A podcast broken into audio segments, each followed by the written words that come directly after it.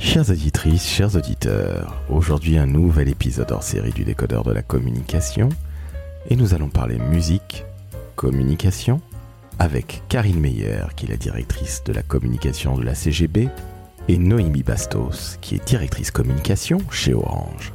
Karine, Noémie et moi avons travaillé de par le passé dans l'industrie du disque et sachez que certaines aptitudes nécessaires pour travailler dans ce secteur si particulier nous servent encore.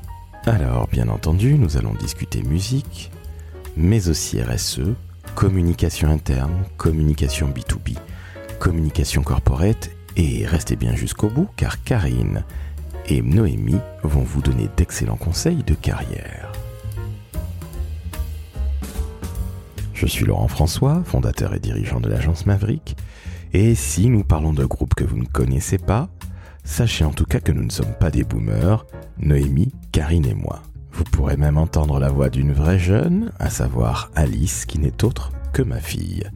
D'ici là, je vous souhaite une très très bonne écoute en compagnie de Karine et de Noémie. Et n'hésitez pas à mettre 5 étoiles sur Apple Podcast et Spotify.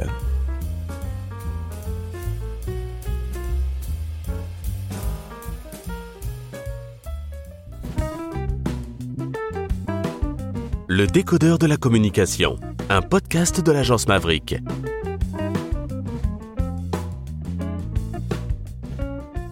Elles sont jeunes, elles sont directrices de la communication et ont une magnifique carrière. Alors, chères auditrices, chers auditeurs, c'est un numéro un petit peu spécial du décodeur de la com parce que vous avez trois fanatiques de musique qui ont travaillé dans l'industrie du disque dans les années 90 au début des années 2000. Et aujourd'hui, nous sommes tous les trois dans la communication. J'ai le plaisir, nous avons le plaisir d'être accueillis par Karine Meyer, la directrice de la communication de la CGB. Salut Karine. Salut. À ma droite, Noémie Bastos, directrice de la communication de la direction des entreprises France chez Orange. Salut Noémie. Salut Laurent. Mesdames, on a la chance déjà d'être à la CGB, la Confédération Générale des Planteurs de Betteraves. Merci à toi Karine de nous recevoir. Avec plaisir. On va parler de nos anciens métiers, on va parler de communication, parce que c'est quand même le décodeur de la communication et non pas le décodeur de la musique. Mais une chose est absolument certaine. Déjà, est-ce que vous pouvez, s'il vous plaît, vous présenter? Honneur à Karine, si tu ne m'en veux pas, Noémie, elle nous reçoit. Karine, peux-tu te présenter en quelques secondes, s'il te plaît, pour nos auditrices et auditeurs? Tu es déjà passé dans le décodeur il y a deux ans. Tout à fait. Donc, il suffit de réécouter euh, ce podcast pour tout savoir sur ma carrière. Mais en tout cas, c'est avec plaisir que je participe aujourd'hui. Et je suis donc directrice de la communication de la CGB, qui est le syndicat qui représente les planteurs de betteraves, les agriculteurs qui font de la betterave à sucre en France. En France. Et si j'ai bien compris, tu es passé des guitares au terroir. Exactement. Tu nous en parleras tout à l'heure. Alors Noémie, tu es directrice de la communication chez Orange, mais alors c'est tellement un monde dans le monde Orange. Peux-tu te présenter s'il te plaît? Bien sûr, donc je suis directrice de la communication Entreprise France au sein d'Orange France. Euh, et euh, cette direction euh, commercialise tous les offres et produits et services à destination des professionnels et des PME et des grandes entreprises. C'est hyper simple. Mais c'est extrêmement simple, c'est du B2B. Exactement, c'est du B2B. Mais quel talent. Alors, tous les trois, nous avons travaillé dans l'industrie du disque. Je vais repasser la main à Karine, que tu dises très rapidement ce que tu as fait. J'en ferai de même pour toi, Noémie, qu'on resitue bien les choses. Et après, chers auditrices, chers auditeurs, on va rentrer dans le vif du sujet. Karine, qu'est-ce que tu as fait dans l'industrie du disque à la fin des années 90, s'il te plaît? Alors, j'ai commencé chez Sony Music, en stage, chez Sony Classical, très exactement. Quel Donc, courage. Pas le service le plus glamour de Sony Music, mais euh, mais très belle équipe et, euh, et ça m'a mis un bon pied dans, dans l'industrie de la musique. Euh, et ensuite, j'ai été chez V2 Music en tant que chef de produit junior. Alors, pour nos auditrices et auditeurs qui ne le savent pas, V2 Music, c'était le deuxième label de, De Richard, Richard Branson. Branson. L'homme qui a monté Virgin. Comme le monde de la musique est extrêmement petit, Noémie, je vais te demander de te présenter, mais vous allez voir que c'est vraiment un microcosme comme celui de la com et de la publicité. Je te laisse te présenter Noémie parce qu'il y a vraiment beaucoup de similitudes. Alors, en ce qui me concerne, euh, la musique, ça fait un petit peu, ça fait, je pense que j'ai commencé un peu avant toi. Euh, donc, j'ai commencé par Radio Latina, donc c'était déjà très musique, et j'ai tout de suite enchaîné avec un label euh, de musique indépendant qui s'appelait Celluloid Mélodie Distribution, où je faisais plutôt de la promo et du marketing. Alors, les moins de 20 ans peuvent pas Ils connaître. connaissent pas. alors, peut-être que certains ont connu Césaria Evora par exemple, puisque c'était, euh, euh, en fait, c'est là qu'elle a vraiment émergé complètement. Et j'avais travaillé euh, sur ce premier album. C'était la diva, enfin le premier. Elle en a fait plusieurs, mais la diva aux pieds nus. Euh, voilà, je, je donc, Saudade, le fameux morceau. Euh, que peut-être les, les, les, plus jeunes connaissent. En tout cas, je vous incite à le faire découvrir à vos enfants, ados ou petits. Euh, voilà, donc là c'était vraiment euh, ce 2-3 ans euh, chez Mélodie euh, Celluloïd. Et j'ai ensuite enchaîné avec Virgin, donc le fameux premier label de Monsieur Branson, euh, Virgin, qui ensuite a mergé avec EMI, EMI Music, pour ensuite rejoindre les équipes de Sony BMG, qui à l'époque avait donc mergé avec BMG. voilà, pour ensuite partir vers d'autres aventures vers Orange. Vers Orange, parce que ça fait combien d'années maintenant que tu y es? Chez Orange? Oui. Oh, une petite quinzaine d'années. Exactement, comme Karine, qui a 15 ans de maison à la CGB. Exactement. Alors, ce qui est intéressant, c'est que on parle des années 90. Alors, on a, je suis désolé pour les plus jeunes qui vont nous écouter, mais euh, Mélodie, celluloïde, personne ne sait ce que c'est. Je me souviens d'un live de Trust que j'adorais écouter. Oui. Et puis, tu nous parles de Césaria Evora, avant qu'elle ne soit signée chez BMG. Oui. Le label s'appelait Luz Africa. Tout à fait. José da Silva était le producteur. Exactement, un homme qui travaillait soit à la SNCF, soit à la RATP. Absolument, il était conducteur à la SNCF. Tu as et, raison. Et ben voilà, et c'est sa fille qui a repris le label. Tu me l'apprends. Et ouais, et, et, je trouve ça absolument incroyable. C'est un homme, Luz Africa. Donc, qu'est-ce que c'est concrètement? C'était de la musique, de la world music, comme on disait. Et c'est un homme qui venait du Cap Vert. Absolument, il est capverdien. Exactement. Comme donc, Césaria. Comme Césaria Evora, paix à son âme. Et moi, pour la petite anecdote, chez Sony Classical, j'ai quand même eu un artiste qui s'appelle Bobby McFerrin. Et on peut quand même souligner ce grand talent. Donc Sony Classical avait quand même des petits trésors bien cachés. Ah non mais Sony Classical avait euh, plein de BO avec euh, Titanic Exactement. notamment. Exactement. Et euh, Bobby McFerrin, c'est l'homme qui a composé Don't Worry, Be, Be happy. happy. Donc tout le monde connaît. Si vous ne connaissez pas, c'est que vous avez vécu dans la grotte de Ben Laden. Bon, bref. Ou tapez sur YouTube Bobby McFerrin et vous pourrez l'écouter. Exactement. Donc c'est ce que tu feras, Alice. Alors sachez, chères auditrices, chers auditeurs, que Alice, ma fille, qui a 11 ans et qui viendra vous dire un petit coucou à la fin, eh bien, est présente. C'est elle qui s'occupe de la technique. Donc, ma chérie, tu iras taper euh, Bobby McFerrin? Elle nous fait un nom de la tête. Je suis très heureux. La France va mal, que vous le dise, mesdames. J'ai une question comme ça qui me vient au débeauté. On va commencer par Noémie. Tu es arrivé dans l'industrie du disque au tout début des années 2000, une période extrêmement compliquée, confère euh, ce qui est passé sur Netflix avec euh, l'arrivée de Spotify qui a, tout changé. Tu es arrivé d'emblée dans le digital. Une vingtaine d'années après, toi qui es directrice de la communication, est-ce que ça te sert, cette expérience dans le digital que tu as eue dans l'industrie du disque, mais est-ce qu'elle te sert dans ce monde B2B d'Orange aujourd'hui? Alors je dirais euh, là comme ça, je vois pas de, de, de lien particulier euh, avec euh, avec aujourd'hui mon mon, mon, travail dans, dans, dans le cadre du B, enfin dans le B2B. Euh, néanmoins, euh, si je suis arrivée chez Orange aujourd'hui, c'est bien parce que euh, j'ai travaillé euh, dans l'environnement du digital, dans toute cette, euh, dans les contenus et, et, cette fameuse chaîne de valeur de contenu, des contenus que je connaissais parfaitement, qui a fait que euh, c'était quand même la musique, c'est un milieu à part. Un milieu à part. Je ne sais pas si on peut en dire autant aujourd'hui ou pas. Euh, néanmoins, à l'époque, euh, chez Orange, il y avait une vraie stratégie autour du développement des contenus, qui n'est plus le cas aujourd'hui, mais qui l'était euh, donc euh, dans les années 2006-2007. Euh, Et donc, euh, à partir du moment où on avait une expérience, une expertise, justement cette connaissance de la production, euh, de qu'est-ce qu'était une licence, euh, c'est aussi de, de, un peu de pro propriété intellectuelle, etc., des notions.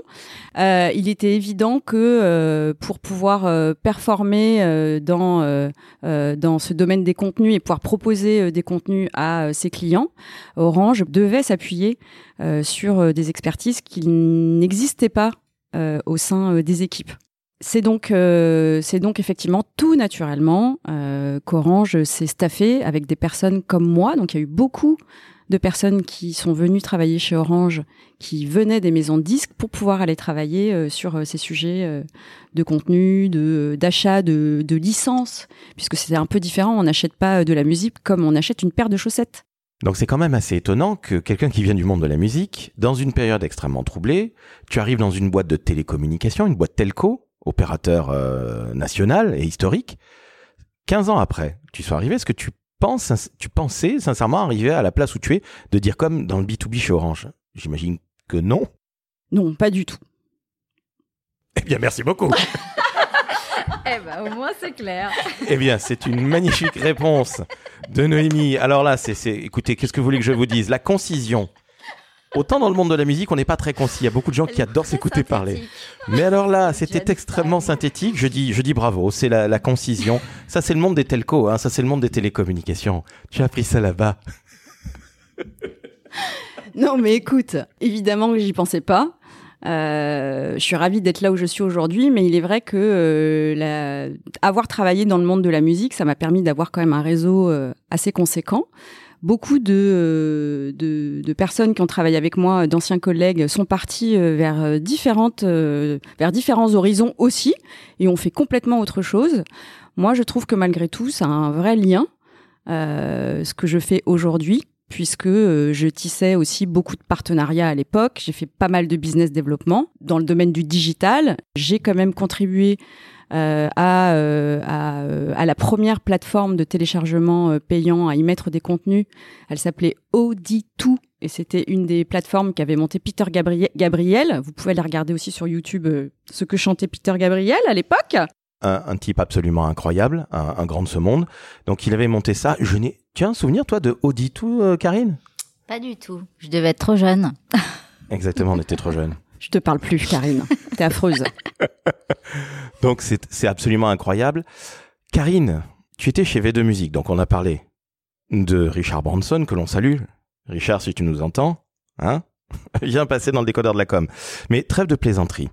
C'était quelques années avant, en tout cas euh, l'expérience de, de, de Noémie, puisque nous n'avions pas réellement de digital à l'époque, puisque On n'était pas encore vraiment entré dans l'ère du numérique. exactement, tu es passé en agence, tu es passé dans le monde agricole, tu es passé des guitares au terroir.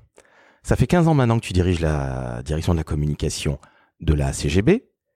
Aujourd'hui, est-ce que le monde de la musique, même si c'était il y a quelques années, est-ce que ça te sert encore ce que tu as fait, tous les plans marketing, tous les plans de communication, ou pas du tout, très honnêtement?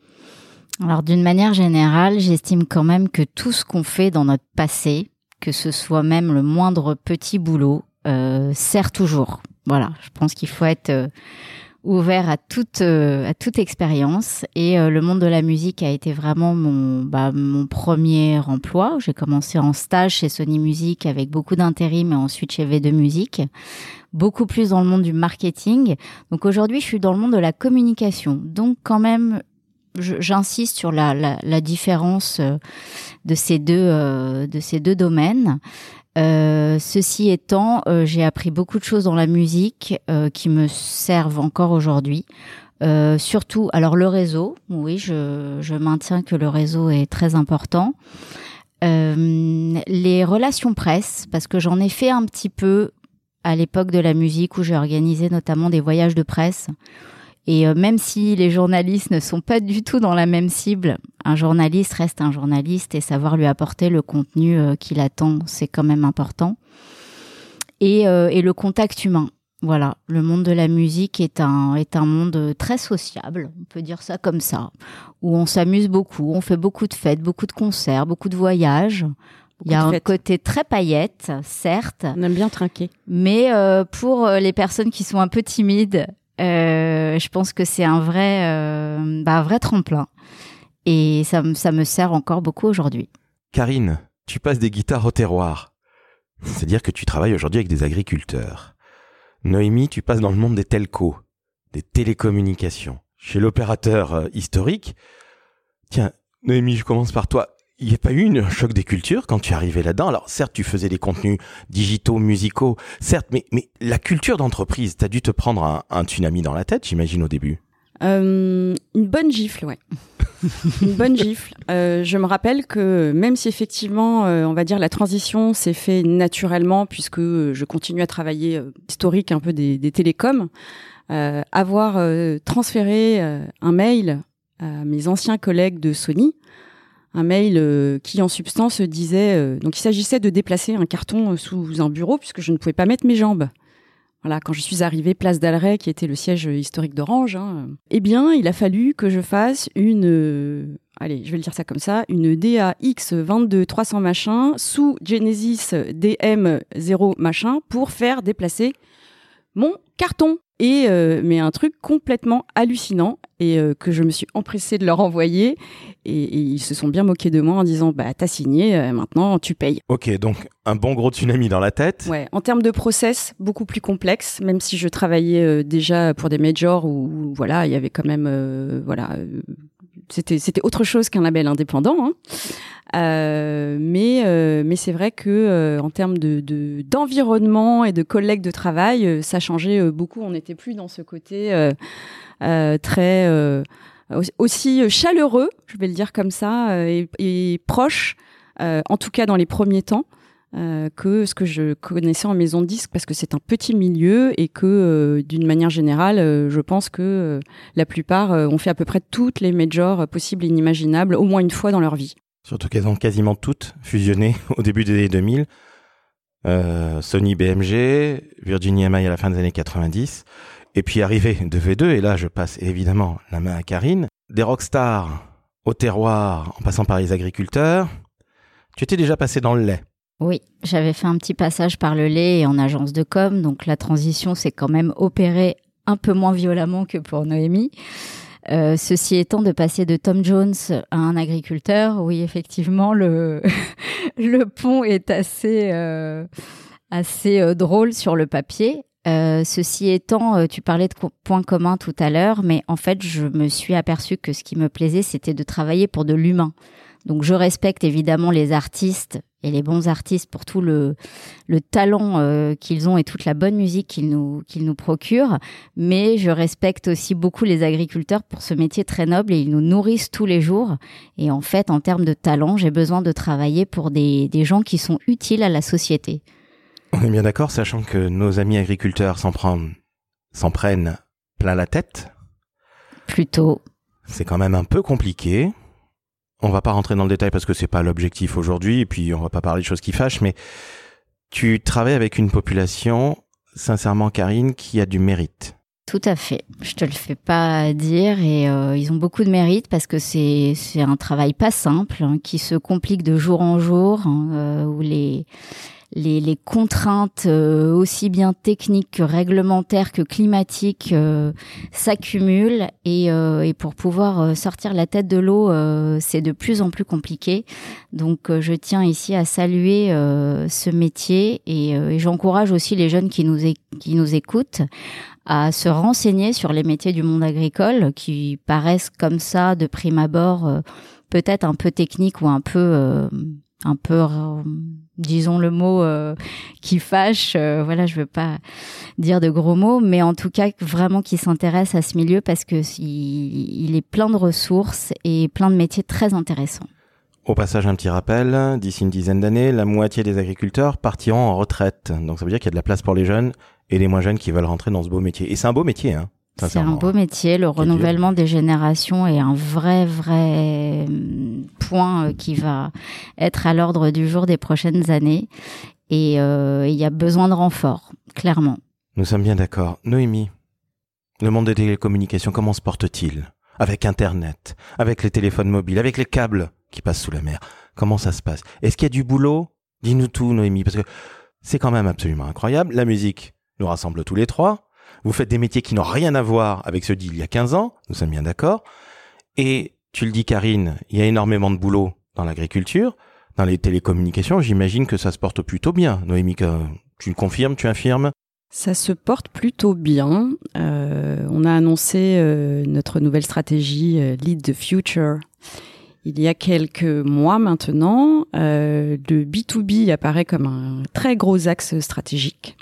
Euh, donc euh, c'est important euh, pour moi de le, de le souligner. Euh, évidemment, ça a toujours été euh, un axe stratégique, mais là, il apparaît d'autant plus fort. Après, euh, je pense qu'on a un vrai pivot, nous, à faire. et on le fait autour de la responsabilité sociétale d'entreprise, donc la RSE. Parce qu'on est dans les télécoms aussi confronté au fait que, ok, on vend des tuyaux, de la connectique, des téléphones, etc.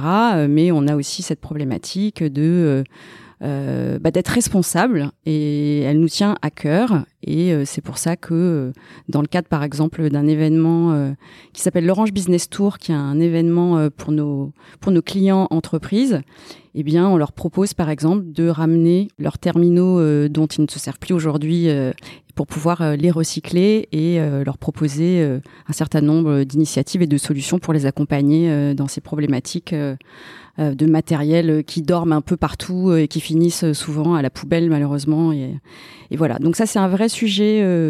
Euh, l'environnement qui et la RSE au sens large qui tient à cœur à Orange et, voilà. Est-ce que la RSE, Noémie, c'est une grosse partie de ton job ou est-ce que, vu que tu es dire comme, tu as des gens qui sont en charge de ça et qui, qui s'occupent de ça au quotidien?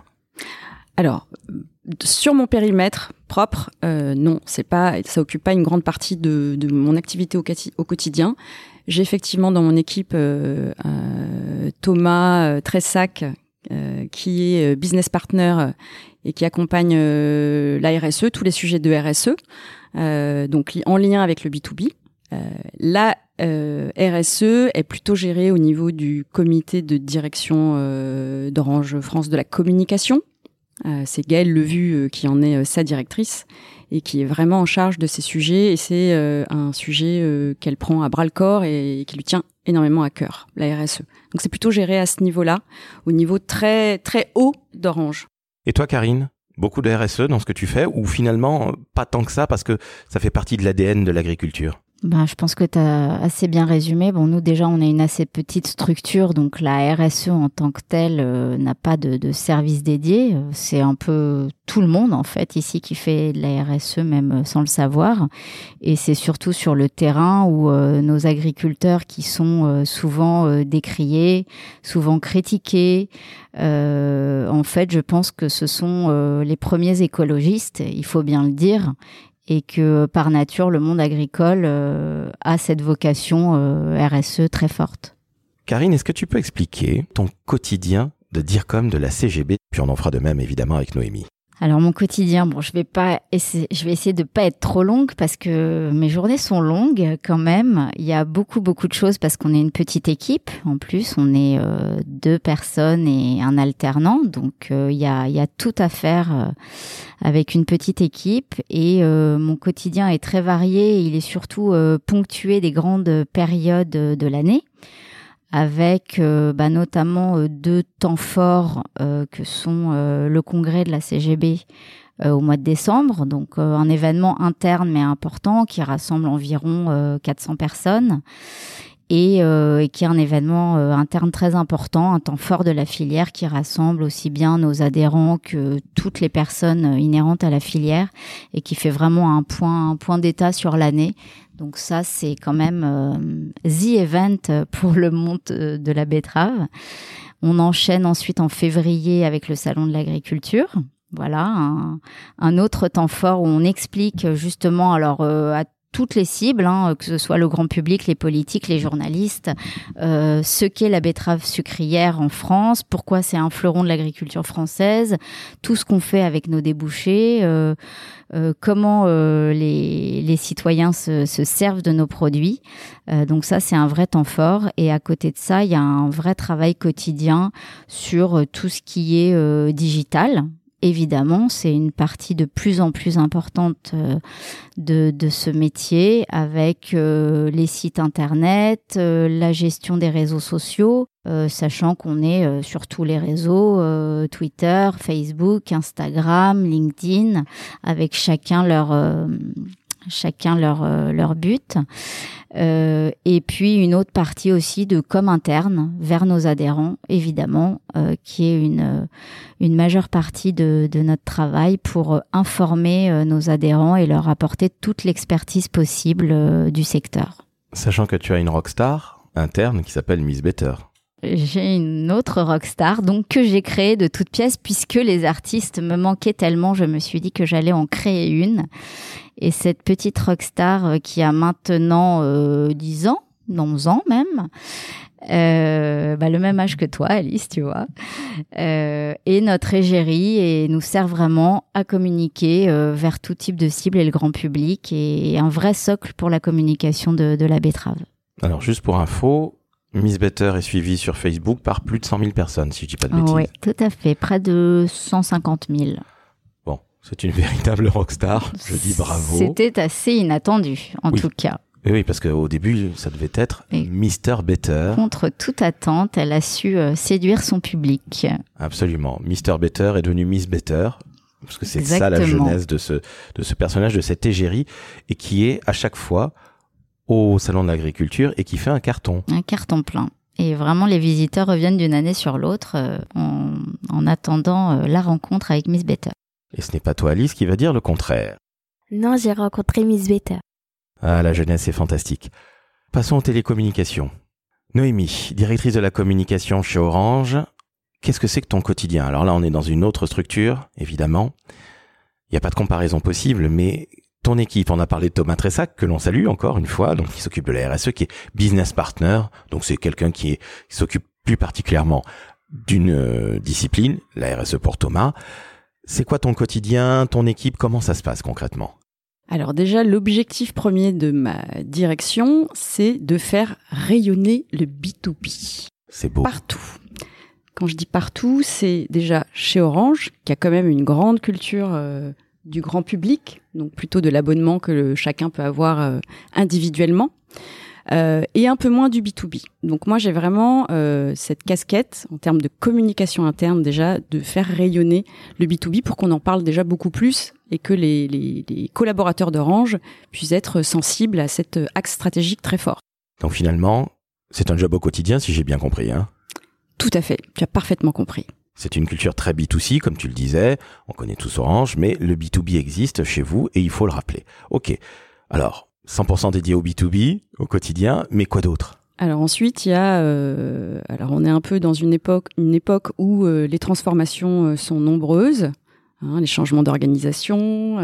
on parle beaucoup d'optimisation, de mutualisation, de rationalisation, des gros en ion. Euh, et euh, donc c'est un grand volet aussi de, de notre activité, c'est d'accompagner la transformation, les changements pour euh, pour que les collaborateurs comprennent bien le sens euh, de, de toutes ces transfos euh, au quotidien. Donc c'est animer, euh, c'est l'expliquer, faire de la pédagogie et puis donner les preuves sur le fait que ça fonctionne. voilà, avec différents jalons. Donc ça c'est un vrai, vrai, vrai, je trouve, volet dans le métier de communicant aujourd'hui. C'est un sacré Euh, vraiment hein. l'accompagnement. Ouais, c'est un gros challenge. C'est passionnant. Je trouve ça vraiment passionnant. Euh, mais je trouve que, en tout cas, dans les métiers chez Orange de la communication, c'est devenu, euh, euh, c'est devenu vraiment majeur en termes de, euh, de mission. Voilà, cet accompagnement à la transfo. Ok, donc euh, là tu m'apprends quelque chose et tu nous apprends quelque chose parce que je pensais pas qu'il y avait ce volet interne. Convaincre les collaboratrices, les collaborateurs autant. Alors c'est vrai qu'on est dans un monde de changement. Karine, tu es dans un monde de changement aussi dans, dans l'agriculture. C'est différent évidemment dans une grande structure co- comme Orange, mais je ne pensais pas que c'était aussi prégnant, très sincèrement. Donc merci d'avoir euh, mis euh, le projecteur là-dessus. Qu'est-ce que tu fais d'autre? Ton équipe, par exemple, c'est combien de personnes? Parce que je sais que vous êtes à Arcueil, vous êtes dans un open space, mais- moi qui suis déjà passé, c'est combien de personnes? Qui fait quoi? Oula, c'est compliqué pour un un extérieur comme moi. Ce sont 10 personnes. La moitié sont donc des business partners communication qui siègent euh, au CODIR des grandes directions, des directions majeures de la direction entreprise France, voilà, et qui ont vraiment euh, pour mission d'accompagner la stratégie de cette direction. Euh, la direction entreprise France au global, c'est 8000 personnes, donc euh, c'est pas rien, hein, c'est pas une goutte d'eau. Euh, et donc euh, il y a des directions qui sont plus ou moins euh, ce qu'on appelle nous les directions métiers qui sont plus ou moins importantes avec un nombre de salariés très important qu'il faut vraiment accompagner de manière voilà de, manière très proche et ces business partners c'est ce qu'ils font au quotidien. Si j'ai bien compris, c'est un petit peu comme si vous aviez une agence interne, c'est-à-dire que vous accompagnez vos clients internes qui sont les collègues et que vous êtes là pour accompagner le changement, faire passer des messages ou bien driver la communication, qu'elle soit dans la charte et qu'elle soit dans les clous. C'est bien ça? Euh, Oui, tout à fait ça. Ok. Donc 10 personnes. Donc tu as ces business partners, donc c'est une partie de l'équipe, et ensuite euh, la deuxième partie c'est euh, les experts. Et les experts ont euh, des euh, compétences euh, en termes de éditorial, ils savent écrire, donc des compétences rédactionnelles, ils savent créer, donc des compétences graphisme, web, web design, des compétences aussi dans les outils, puisque vous le savez, on est passé nous sous M365, Teams, voilà, et donc on doit aussi s'approprier des nouveaux outils et trouver le bon outil qui va bien pour répondre à un brief, à un besoin qui nous est soumis. Euh, et donc on a aussi euh, des spécialistes de, dans ces domaines, des process et outils. Euh, voilà, donc je crois que là j'ai fait le tour à peu près de des expertises que l'on a dans cette équipe, dont certains sont d'ailleurs polyvalents et peuvent en avoir plusieurs à leur arc. Est-ce que tu passes ton temps en réunion, comme tous les DIRCOM ou toutes les DIRCOM, dans les World Company comme la tienne? Oui, il y a beaucoup de, de, réunions chez Orange, mais comme je pense absolument partout dans les grandes multinationales, euh, et mais je les gère très très bien. Je voudrais rebondir sur les propos de Noémie qui sont très intéressants parce que quand elle euh, parle évidemment de cette communication interne, euh, je pense que l'ambassadora prend une place de plus en plus importante dans toutes les entreprises, que ce soit des très grosses comme la tienne ou des toutes petites comme la mienne. Je me sens euh, quand même un petit peu plus euh, plus petite entre guillemets. Je suis pas dans une multinationale, mais en tout cas, nous les 23 000 agriculteurs qui font de la betterave à sucre sont nos premiers ambassadeurs. Et, et la com interne est extrêmement importante parce que les personnes qui représentent un produit, une profession, sont les premiers à savoir de quoi ils parlent et les premiers qui doivent être convaincus pour faire ce métier. Je m'aperçois que depuis le Covid, la communication interne, qui était euh, la cinquième roue, la sixième, voire la septième, huitième roue du carrosse de la com, a repris ses lettres de noblesse et que ça n'est pas parti. Et moi qui ai fait beaucoup de com interne chez Publicis, j'avoue que je suis très heureux de ça et vous êtes en train de me confirmer. Alors d'une certaine manière pour toi parce qu'en effet quelqu'un qui représente un secteur comme le tien Karine c'est absolument fondamental. Donc il faut entretenir cette communication interne. Tu l'as dit c'est quelque part dans ton ADN Noémie. La com interne pour vous et pour nos auditrices et auditeurs qui disent pourquoi je vais aller faire de la com interne? C'est un peu naze alors que je vais aller bosser dans le luxe. La com interne selon vous c'est quelque chose de fondamental ou est-ce que c'est fondamental? C'est très simple. Ce qui se vit et ce qui se voit dedans se voit dehors et se vit dehors.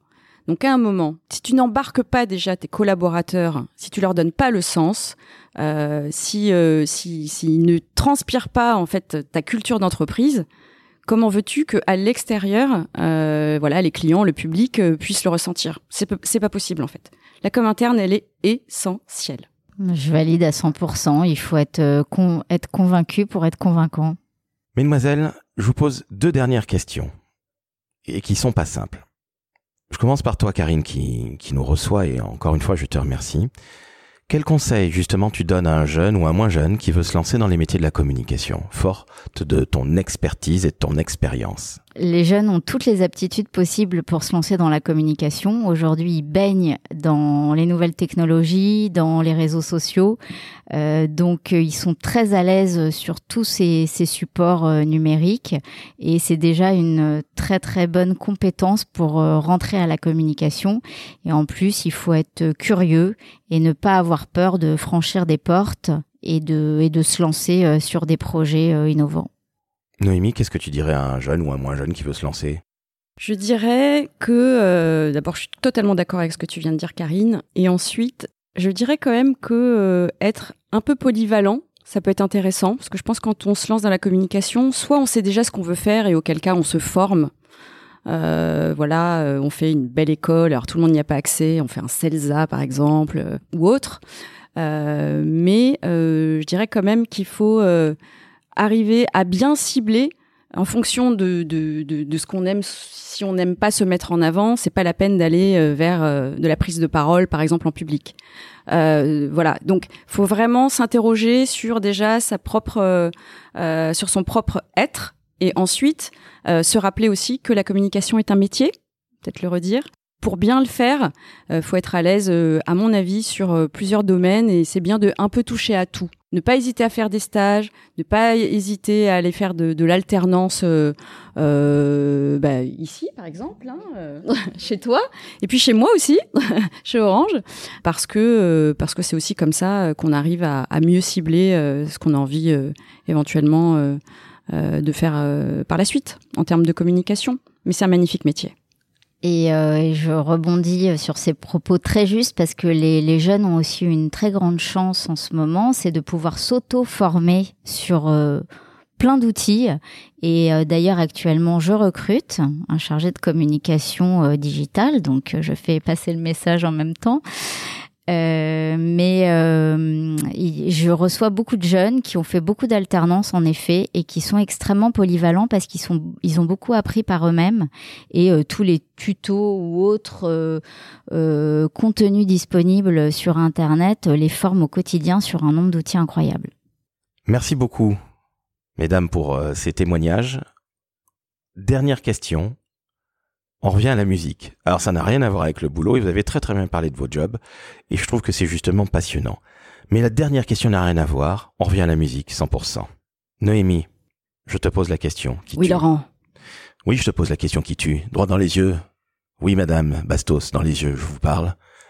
Quels sont tes artistes favoris? Je sais, c'est dur. Non, c'est pas dur.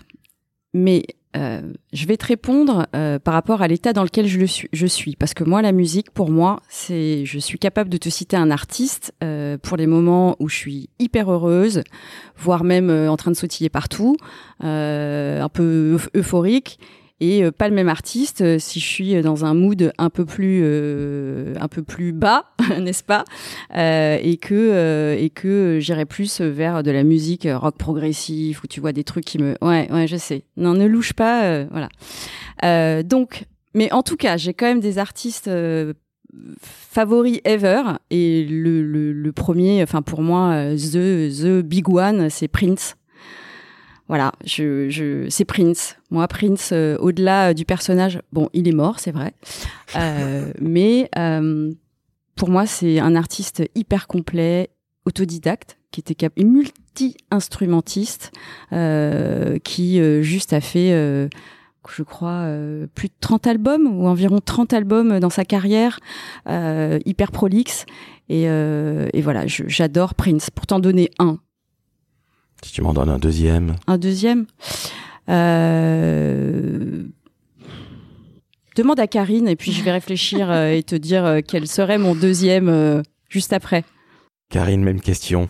Non, moi, je veux pas avoir le côté aussi un peu has-been ou copier, mais moi, s'il y en a vraiment un bah, dont, dont, je suis fan devant l'éternel depuis toujours et que j'écoute encore tous les jours au quotidien, moi, c'est Michael Jackson. Voilà je, je ne m'en lasse pas et malgré qu'il soit mort lui aussi, je pense qu'il est encore toujours vivant euh, tous les jours. Prince Michael Jackson. On peut pas dire que vous ayez pris les plus grands risques de votre vie, les filles. Hein C'est sûr. Alors, ton deuxième artiste favori, Noémie, tu as évidemment le temps d'y réfléchir. Entre Bézu, entre Licence 4 euh, ou Joule, lequel t'es favori Non, évidemment, je plaisante. Un deuxième artiste comme ça qui te vient au débeauté. Bob Marley. De la drogue. Ouais.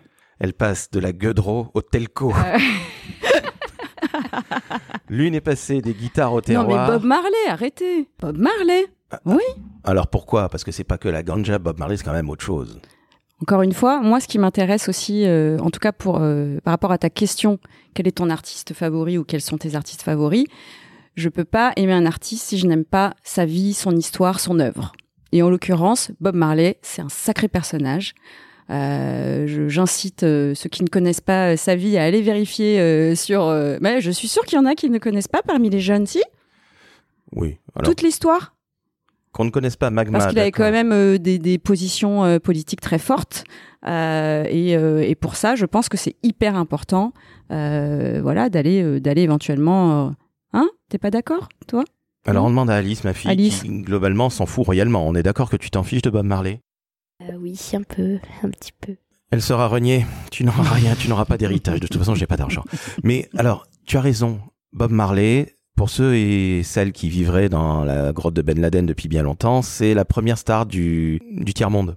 C'est comme ça qu'on l'appelait. oui. Un salut à Chris Blackwell qui fait partie avec Richard Branson et Henri Bellolo de mes trois grandes idoles. Je n'ai aucune idole dans la communication. Mais mes trois grandes idoles dans Bah, le C'est business. à nous maintenant. Vous verrez évidemment la modestie de ces deux jeunes femmes. Alors, je, je tiens à vous le dire, euh, vu qu'on est dans les confidences, la modestie qui, qui, qui honore Karine et Noémie, Noémie et Karine. Voilà, c'est sorti tout seul, mais c'est tellement naturel et tellement spontané. Sachez qu'elles se ressemblent physiquement.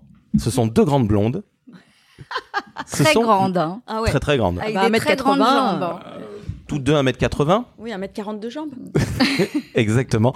Donc, trêve de plaisanterie. C'est un vrai plaisir de discuter avec vous et, on, et on va, on va conclure. Mais je pose la question à Karine, ton deuxième artiste favori. Et si tu dis Prince, ça ne marche pas, hein, en te remerciant. Non, alors je vais être encore un peu peut-être has-been. Alors moi, c'est purement euh, musical, mais moi, c'est Dépêche Mode. Je suis très fan et, et j'adore écouter Dépêche Mode. Mais peut-être un peu plus quand je suis down, pour le coup. Voilà. En tout cas, les filles, je tiens à vous remercier. C'est nous qui te remercions Merci beaucoup. Merci déjà pour votre modestie. Ah ben oui, écoute. de t'intéresser. non, je t'ai euh, plus. À nous et à nos parcours.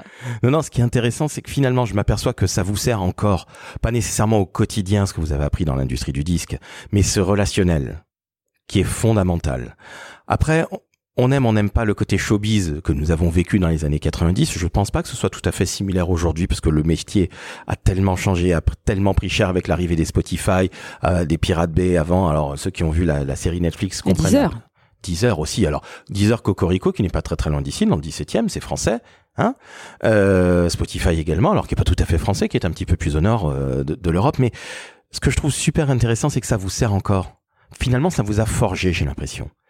On a beau dire, avoir travaillé dans l'industrie du disque fait que on a malgré tout en soi, qu'on le veuille ou non, une très grande créativité. Ça peut paraître bizarre, mais fréquenter des artistes, Bon, on n'a pas fréquenté Bob Marley. euh, J'espère que tu as fréquenté Bo- Dave Gahan, de près ou de loin. Bon, là, je pense que J'ai pas eu cette chance. voilà, j'en étais sûr. Mais très sincèrement, fréquenter des artistes qui sont parfois, peut-être pour certains ou certaines, complètement perchés, c'est aussi une manière de remettre les pendules à l'heure quand on est chef de produit, quand on est au digital, quand on est au marketing ou à la promotion, qui sont encore des métiers qui existent, je l'espère, dans les maisons de disques. Et ça permet d'avoir les pieds sur terre, de revenir à l'essentiel et de se dire, OK, il part un peu en sucette, mais moi je vais le remettre non pas dans ses buts, mais en tout cas faire en sorte qu'on puisse vendre. Et je trouve ça absolument passionnant parce que ça nous sert. Aujourd'hui qu'on vende une marque comme toi Orange, qu'on n'a pas besoin de présenter Noémie, ou que l'on représente un métier qui est aussi une marque parce que la betterave, c'est le sucre, c'est le bioéthanol, c'était euh, en tout cas le, le, le, le gel hydroalcoolique, c'est absolument fondamental. Alors, tu es passé, Noémie, de la Gueudreau au Telco. Non, non, Non, je plaisante. C'est parce que tu parlais évidemment de, de, de Bob Marley qui n'a pas fumé que euh, des cigarettes. J'ai en ramené que du romarin, moi, du Luberon, là, de mon, de mon week-end au Luberon. C'est tout, hein. Eh bien, vous saurez tout. La France va mal, pauvre France. Chers auditeurs, chers auditeurs, je suis très embêté, mais bon, que voulez que je vous, vous dise? On ne choisit pas ses invités. Bien sûr que si, évidemment. Et je ne sais plus ce que j'allais dire. Donc, je crois qu'on va se quitter. Karine, je te remercie de nous avoir accueillis. Merci, c'était un plaisir d'échanger avec vous. Noémie, tu sais ce qu'il te reste à faire? C'est de passer en solo dans le décodeur de la com. Avec plaisir, euh, mon cher Laurent. Merci beaucoup de nous avoir accueillis, euh, Karine. Merci, Laurent. Merci encore une fois. Chers auditrices, chers auditeurs, vous venez d'entendre deux femmes extrêmement modestes et formidables. Vous notez 5 étoiles sur Apple Podcast. Vous notez 5 étoiles sur... Spotify. Ma fille est vraiment formidable. et Merci les filles, vous avez été au top. Ciao, ciao. Ciao.